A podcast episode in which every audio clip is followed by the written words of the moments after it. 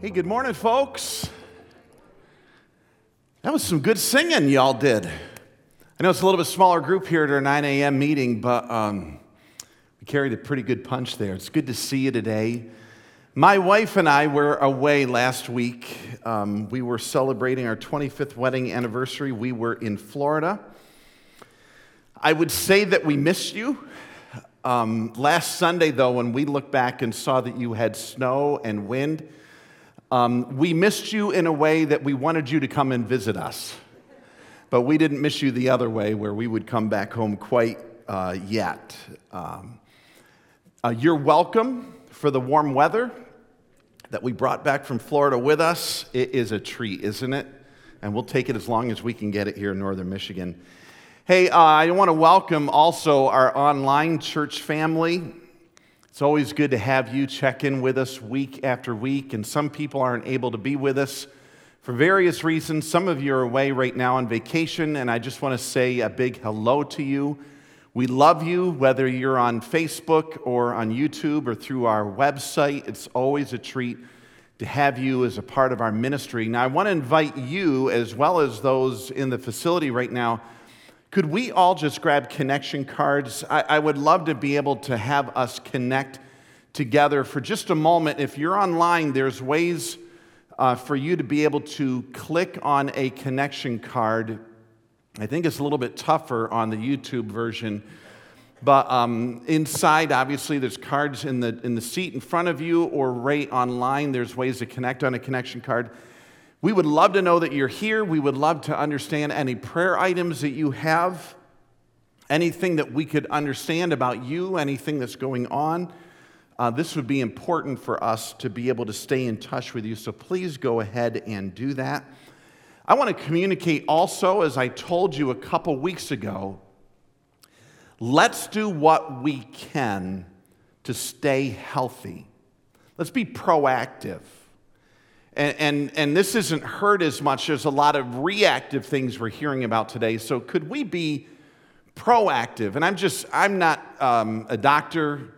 You know, I didn't stay at a Holiday Inn Express last night. I don't have any special credentials to be able to tell you anything. Um, but my wife and I, we're, we're actually taking these airborne gummies. And gummies don't make it sound too masculine, do they? Um, but we're, we're doing those things right now with vitamin C and different things like that. When we were in Florida, we walked probably five miles a day. And with this warm weather right now, we need to take advantage of being outside. If you're not outside this afternoon, an elder or deacon is going to knock on your door and, uh, and get you up and move you outside. You need to be outside, you need to breathe that air you know, we need to do what we can to be proactive to um, take care of ourselves. Today, I am uh, wearing a mask, and, um, and basically, it's because I was out of state, and I'm just, I'm just going to do that in deference to, to those that may have some concerns about that, but I'm feeling good, and it's good to be back home and to be with you. So, whether you have a copy of the scriptures or an electronic device, let's turn to Hebrews chapter 10. Hebrews chapter 10. Would you do that? If you're online, there are a number of ways for you to connect with Hebrews chapter 10, especially if you're on our church online presence on our website. There are some special ways to get on that passage. But Hebrews chapter 10 for everyone. Now, how often do you repeat yourselves? If you have kids, you repeat yourselves a lot. If you have a husband, you repeat yourselves a lot. Wives, amen? Oh, yeah, it's true. It's true. You know, we repeat ourselves a lot. You know, over 25 years of marriage for my wife and I, there are a number of times where my wife has had to repeat herself and help me understand some things I remember sometimes were more significant than others. I remember mentioning one time to some of you in the past, probably the most significant time that she repeated herself, and I still didn't listen. My wife told me, do not, she was going away for, for a week, and she told me, when you use the washing machine, do not set it on extra large load. And when she mentioned that to me, and all I heard was when you use the washer machine, blah, blah, blah, blah, blah, blah, blah. That's all I heard, and, and it just went right out. And I'll never forget on a Sunday morning, one of my kids wet the bed. This is obviously many years ago, just to dispel any rumors. One of my kids wet the bed. I was in just mass panic. I grabbed the sheets, I threw them in there. I turned it on an extra large load and I went up and took a shower. And when I came down 15 minutes later, the water had come out of the washer machine, was through the laundry room, was through the dining room, was through the kitchen, and was going through the floor down into the basement. And now I realized I should have listened. Sometimes we repeat ourselves because it's very significant. There's, there's things that we're repeating ourselves right now. I, will call up my kids, my driving age kids, and this is what I'm telling them right now. I'm saying, you know what? Look out for, and, and they're going to know what I'm just about to say. Look out for deer. This is what I'm telling my driving age kids. Look out for deer. They are all over the place. And, and then I'll tell them this I'll say, you know what? And they could probably come up here and tell you what I, what I say. I say, stay in your lane. Stay in your lane. Don't swerve. Because they're making more cars and they're making more deer, but they're not making more you. So stay in your lane and don't worry about it. Sometimes we repeat ourselves because it's significant. You know, when, when we repeat ourselves, we, we do so because what we have to say is very, very important. It's important to us. It's important to them. Here's, here's the deal think about it. To not hear what we're about to say could be detrimental. It could be significant. It could be critical to the one that we are talking to. And so that is exactly why we end up repeating it. And sometimes, even after repeating it, it still doesn't stick. And so here we are in Hebrews 10, and I'm just going to come out and tell you the writer of Hebrews has this habit through chapters 7, 8, 9, and 10. He's repeated himself. And there's a reason why, because what he has to say is critical. What he has to say is so valuable. So let's just do a few reminders as you're right there. Here's a few reminders for us. Number one, he's writing to Jews, and here's why this is significant. These are people who tried to obey God through laws, and they would make sacrifices of bulls and goats in order to please God and turn away his wrath for the sins that they had committed. And at one point, they had believed in Jesus. So they had understood that Jesus was the sacrifice for their sin, not the bulls, not the goats, and they trusted in Jesus Christ to die on the cross for their sin. However, they were at this critical stage right now of turning back their trust. They were wondering should we stay with Jesus or do we turn back and put our reliance in bulls, goats, sacrifices? thinking maybe that's where our trust should be for the atonement of our sin. And so the writer steps in and grabs their attention and he says, Your trust is in Jesus. Jesus is superior to the law, Jesus is superior to the sacrifices. And one of my favorite verses, I'm going to pop it up on the screen for you right now. One of my favorite verses of all of Hebrews is this says, He did not enter, that's speaking of Jesus, by means of the blood of goats and calves. But he entered the most holy place. And here's the phrases, folks. These are the phrases, and he says them here, and he's going to repeat them again in chapter 10. But he entered the most holy place once for all. Would you say that with me? once for all by his own blood, thus obtaining, and here's the other critical phrase, eternal redemption once for all. Now, here's the deal they had never heard of such a thing. Their sacrifices were not once for all, they were once for once. Think about it. They showed up and they sacrificed today for yesterday's sin. That's all that it was. And then they sinned again, and so they would have to show up tomorrow for today's sin. They had never understood anything like this ever before. And so here they showed up perpetually for the sins that they had committed the day before. And Jesus did this once for all. And, and so I know some people are thinking, once for all, but Pastor, you don't know what I've done. And my question for you is Does that sin fit in the word all? He died once for all. Some people may be saying right now, whether online or in this room, I ruined my marriage.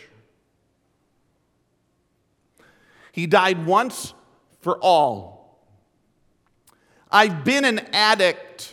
He died once for all. My reputation is shot. He died once for all.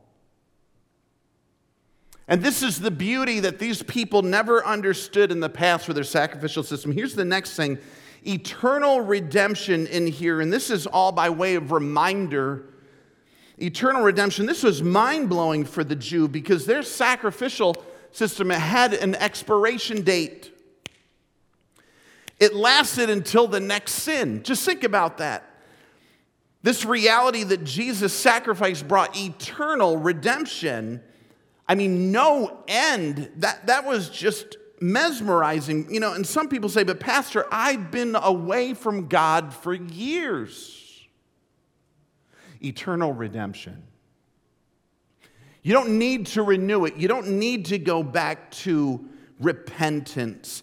You don't need to hit reset or start all over again at redemption like they did day after day after day once for all, eternal redemption, because Jesus, being our perfect priest and perfect sacrifice for sin, he did it all. And if the writer didn't say it enough in chapter 6, 7, 8, and 9, guess what he's going to say in chapter 10? One more reminder for us. And here we go. Chapter 10. It is so good. This is just the icing on the cake and so here we go, chapter 10. I'm going to give you these special reminders from the text. It's not terribly complicated. We're going to move through, and then, friends, we got to talk about the application at the end because this means something for all of us in this room here this morning. Here's, here's the big deal from the text. Number one, this is the primary point, this is the main thrust of all of this. The law and the sacrifices could never do what Jesus did. The law and the sacrifices could never do what Jesus did. Verses 1 to 4. Can I just read that for a moment? Would you look in your copy of the scriptures, whether you have it online or in paper? Let me read that for you. Verses 1 to 4, and I'm reading out of the New International Version. This is what it says The law is only a shadow of the good things that are coming, not the realities themselves. For this reason, it can never, by the same sacrifices repeated endlessly, year after year, make perfect those who draw near to worship. Otherwise, would they not have stopped being offered? For the worshipers would have been cleansed, here's our phrase, once for all, and would no longer have felt guilty for their sins. But those sacrifices are an annual reminder of sins. It is impossible for the blood of bulls and goats to take away sins. So here we go. The main thrust of the whole section of 1 to 18 is the law and sacrifices could never do what Jesus did. And I'm going to give you three thoughts from these first four verses. Write these down if you would. These are really significant. Number one, under the law and sacrifices could never do what Jesus did. They were just a shadow. So, what purpose did they prove? What, why were they there? They were just a shadow of what was coming. And you notice he mentions that in verse 1. The law is only a shadow, it is just a phantom, it's just a trace of the good things that are coming. And he mentions they were never intended to be the finished product. The law and the sacrifices were never intended to be the final product of God for the people. They were just something that visualized what was coming, the greater thing that was coming. They were setting up exactly who they were looking for, and that is Jesus Christ. They were never set up to fully remedy our sin, but they were there to set up the one who could. I love the argument then that he gives in verse 2. Now, notice what it says. It says, Otherwise, would they not have stopped being offered? Because the worshipers would have been cleansed once for all. So, if they did work, think about this. If they did work, if the sacrifices did work, then there would have been no need to repeat them. And so, this is the second argument he gives, and I love it. If they did work, you wouldn't have to repeat them. It's an excellent argument.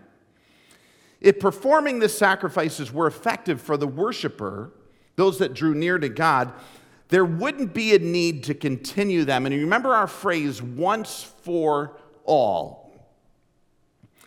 That phrase, once for all, if they worked, the worshipers would have been cleansed once for all and would no longer feel guilty for their sins. They didn't. They woke up the next day, new sins on their account, and they had to go back and do sacrifices over and over and over again. Here's the third thing from this section of verses, and I love it. Observers sacrificed in remembrance of their sins. This is something that we need to capture for a second together. This phrase has some significance to it. If you notice in verses 3 and 4, He says those sacrifices are an annual reminder of sins. So think about it. Every time these people sacrificed, it reminded them that they're, that they're sinners. Every time they went back and put that bull on the altar, it reminded them that their sin account had accrued again. Every time that they went back to the sacrificial system, it reminded them that last year's sacrifice was unable to fully atone. It reminded them that there was sin still left on their account with God. All of these reminders, that's exactly what the sacrifices did. It was a reminder you know what? You need to come back next year because this isn't the end. You'll have to come back again and take care of your sins all over again. So he mentions those sacrifices are an annual reminder of sins. Now, I'm going to give you something that's just fantastic this morning. This is the same exact word, reminder, that Jesus uses in the Gospels and Paul uses in 1 Corinthians 11 when he mentions this about the Lord's table. Because he says, I want you to take this bread and take this cup. And are you with me on this? And he says, Because as often as you take the bread and take the cup, what does he say? You do this in remembrance of me. Here's, this is just fantastic. Because think about it. When they did their sacrifices, it reminded them I'm going to have to come back next year. There's sin still on my account. This is unable to take care of my sin fully. And when we get together as a church family and we grab the bread and when we grab the cup, you know what it reminds us of? That Jesus Christ has taken care of all of our sin, and it's gone. It's not a reminder that there's sin remaining on our account, it's a reminder that Jesus paid it all, and all to him I owe. that sin had left a crimson stain, and he washed it white as snow. It's a reminder that we don't need another sacrifice for our sin. That we don't have to keep all the law to be right with God. And so, observers of the sacrifice perform their sacrifice in remembrance of their sin, but we, the believer in Jesus, partake of the Lord's table and we take in remembrance of Jesus, and we remember that our sin is gone. And the only way that happens is by the once for all eternal redemption of Jesus Christ. That eternal redemption. It wasn't the blood of bulls and goats. It wasn't trying to impress God by keeping the law. The only way, the only way is through the sacrifice of Jesus when he bore the punishment of God for our sin. I get an amen out of that? That's the true remembrance. One, it reminded them that it wasn't working.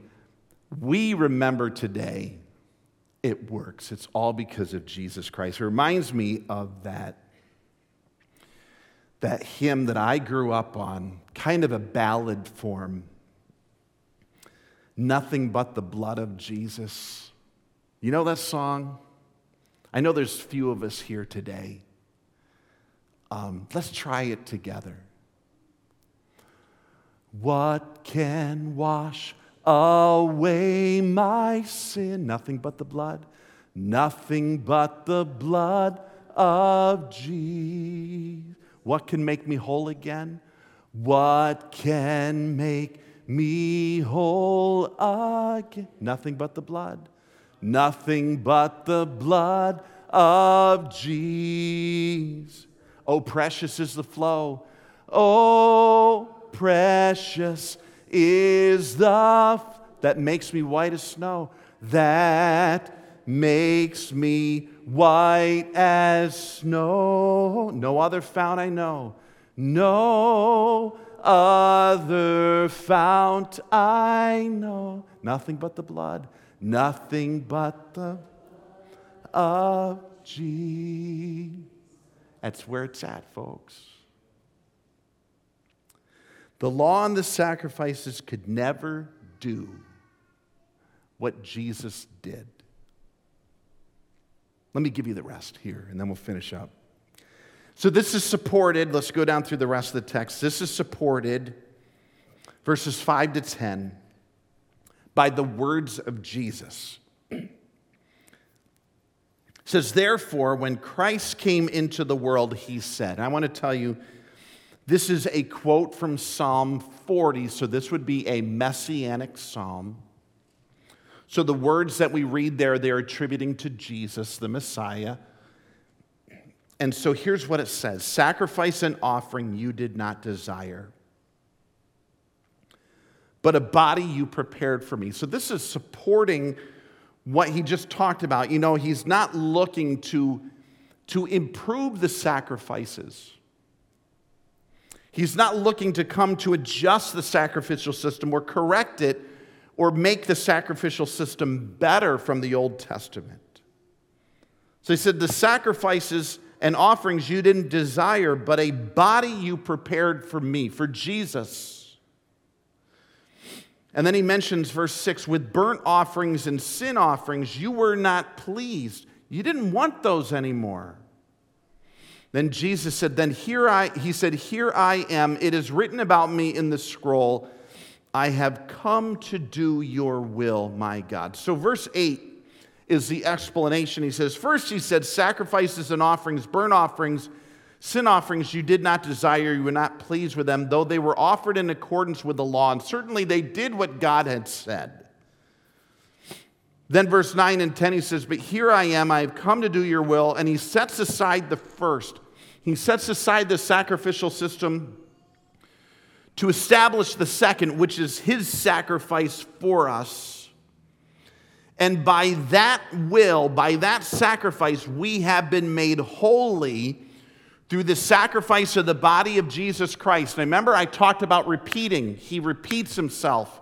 He said it in chapter 9 once for all. He said it earlier in chapter 10, once for all. And notice again at the end of verse 10 and by that will we have been made holy through the sacrifice of the body of Jesus Christ once for all.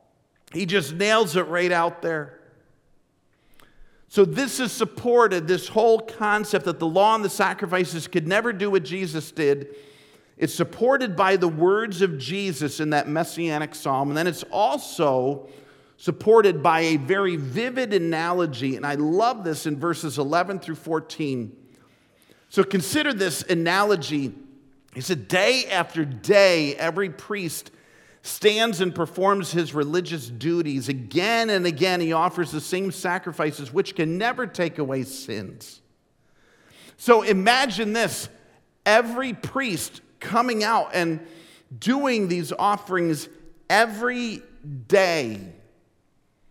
And he's expressing here's the futility of this visual, and they could see it. These Jews could see it, they could smell it every sense that they had, they could hear the crisping of the, of the logs on the altar. They could hear even the blatting of the animals, everything they could hear. and imagine the thousands and thousands and thousands of sacrifices that happened over the course of a year, and all of this visual that came to them. And he says, day after day, all of these things happened but they could never take away sins. But notice verse 12, but when this priest, now these words are just riveting, but when this priest had offered for all time, now you got to see these words, folks, for all time. now, this was just something that was off their radar because this was something that they came back to every day, day after day. But here Jesus came and one time, one sacrifice for sins. Then he sat down and it was done.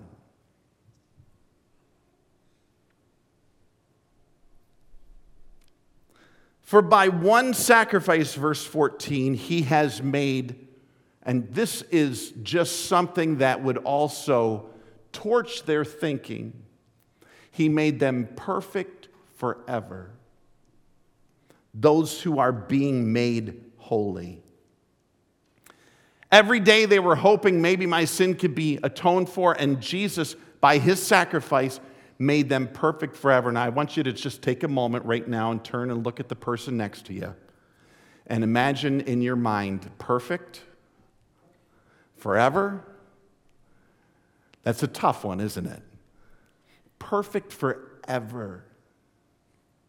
And Jesus Christ, by his one sacrifice for all time, has made us perfect with God, right with God and has cared for our acceptance with God by his sacrifice on the cross for our sin. And so, not only is this whole understanding about the laws and sacrifices could never do what Jesus did, supported by the words of Jesus, by a vivid analogy. It's also supported by, and we've heard this in our study many times, by the words of the new covenant in verses 15 through 18. The Holy Spirit testifies to us about this. First, it says, This is the covenant I will make with them. This is a quote from Jeremiah 33. We've studied this back in chapter 8.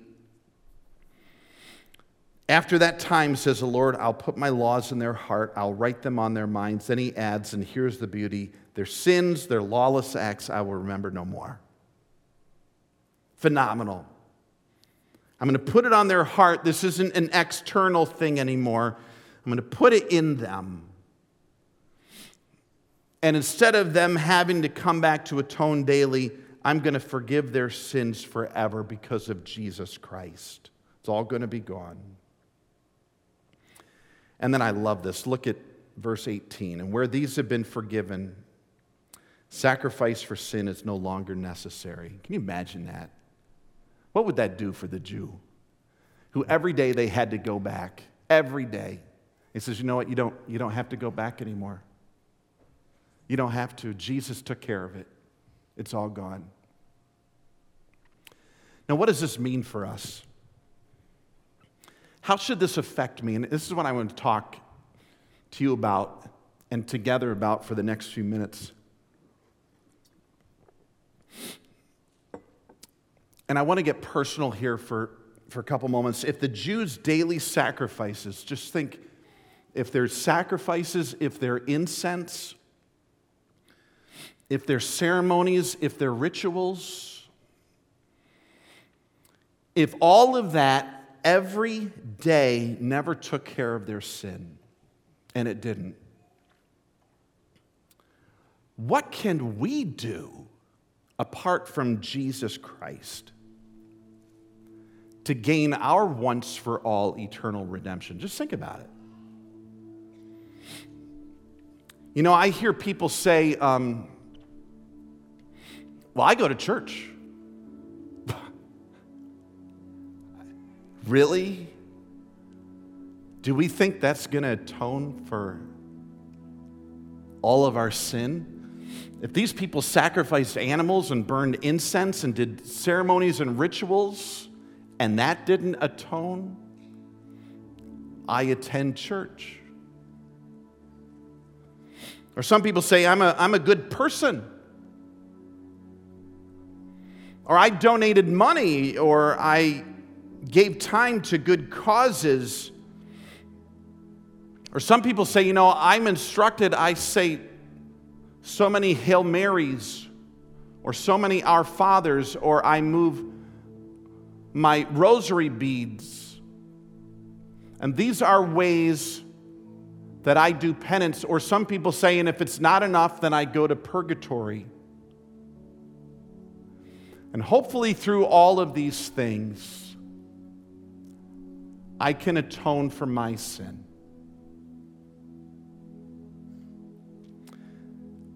If the Jews' immensely involved sacrificial system did nothing to truly forgive and restore standing with God, you know what?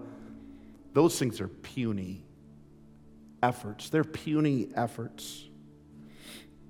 And all of our efforts and penance fail as well. There's nothing we can do in and of ourselves. I'm, I'm here to say, and folks, I need to say it.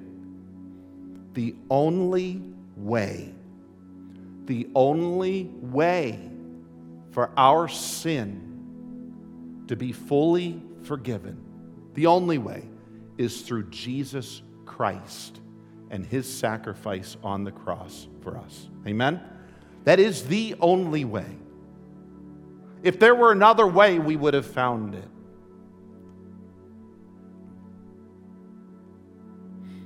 And no matter where you are, just coming to understand Jesus or newer in your journey with Jesus, or maybe you've been a long time along trusting in Jesus, I want to repeat, just like the writer of Hebrews, these phrases that, folks, we need to embrace and love today. Can we do these? Here's the phrases of Hebrews. Repeat them after me, would you? Once for all. Ready? Once. Wow. Isn't that awesome? We've been made holy through the sacrifice of the body of Jesus Christ once for all. All our sin, all our guilt, all our shame, all on Jesus when he bore God's wrath for our wrong. Here's another repeated phrase in Hebrews. Repeat it after me. For all time. Ready? For wow. Isn't that great? Whatever you screwed up with as a kiddo, Whatever you did yesterday, whatever you do tomorrow, Jesus poured his blood over with his sacrifice on the cross. His sacrifice has no limit, has no limit of duration. You're covered past, present, and future. And then here's the last one perfect forever. Ready? Perfect forever. Perfect forever. No matter what you've done once for all, no matter when you did it for all time, you're always accepted by God, perfect forever, if you trust and rely solely in Jesus' sacrifice and substitutionary death on the cross for you. Make it personal. Believe that Jesus died for you. And I want to finish up with one last thing.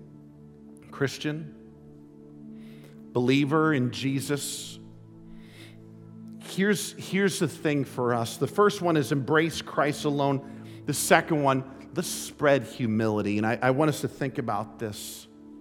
Christian, your acceptance by God doesn't change after you trust Christ. Just think about it. It's not acceptance by Christ's death, but then it switches to acceptance by your works after salvation. You realize that? Religion says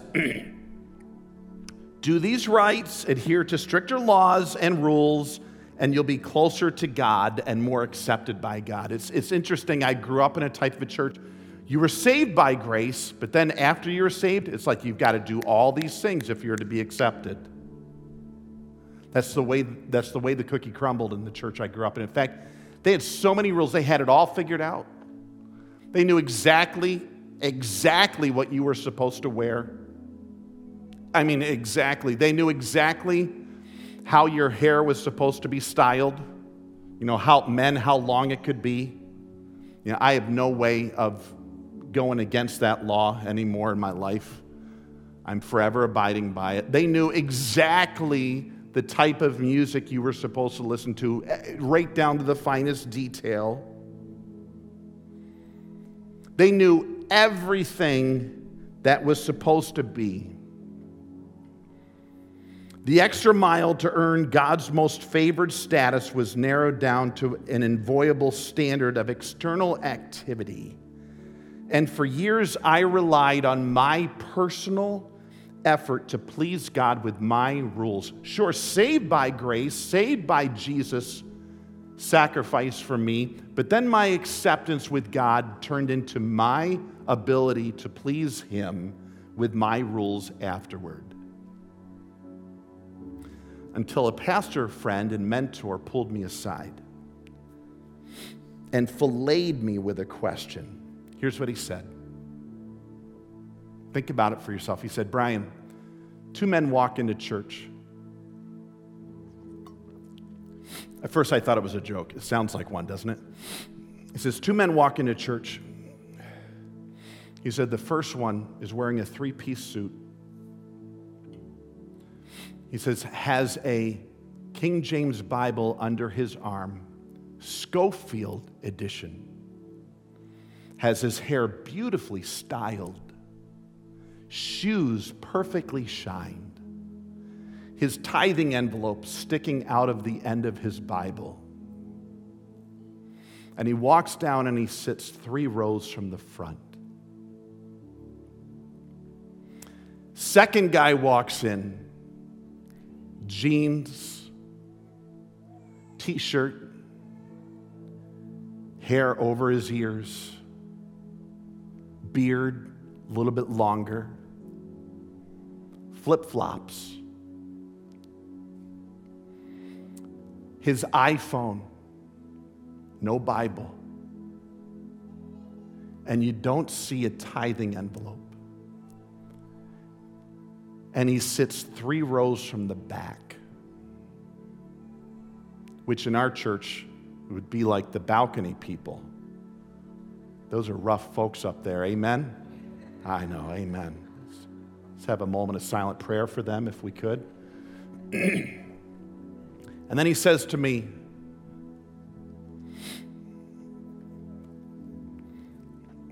He says, Which one's closer to God? Which one's closer to God? And I'm telling you, instantly my mind was making a decision.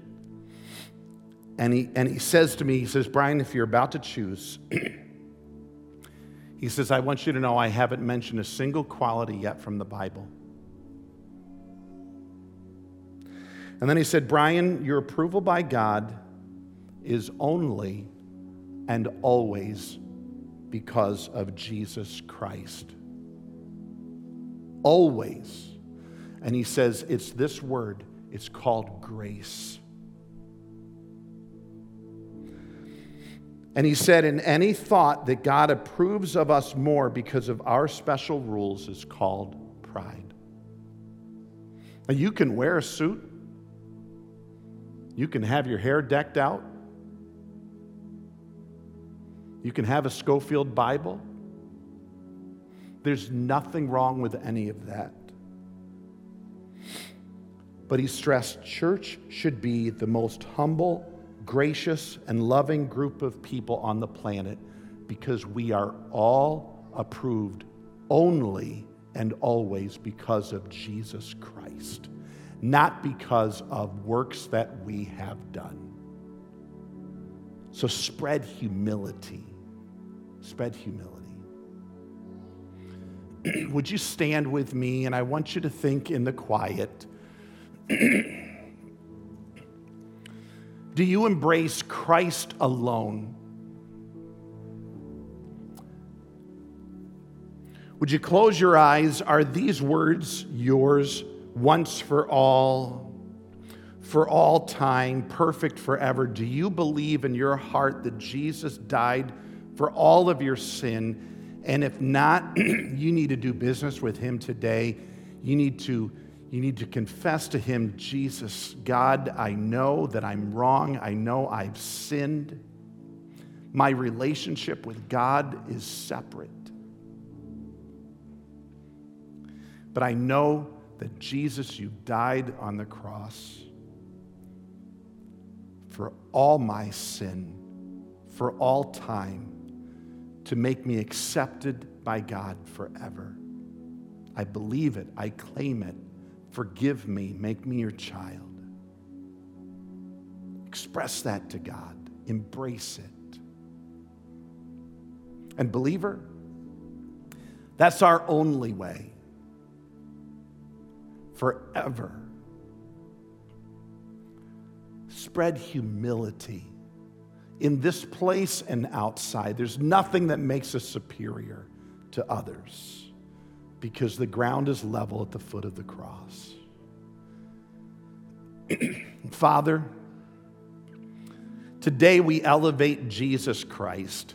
Thank you for the reminder and the repetition of the writer of Hebrews because we need to hear it again. It's all about Jesus Christ, it's all about the cross, it's all about the good news of the gospel that He's given us, that we've been set free once for all, for all time, eternally. We lift Him up, we thank you for Him. Help us to spread that in our world. We pray this, God, in Jesus' name. All the church said, Amen. Amen.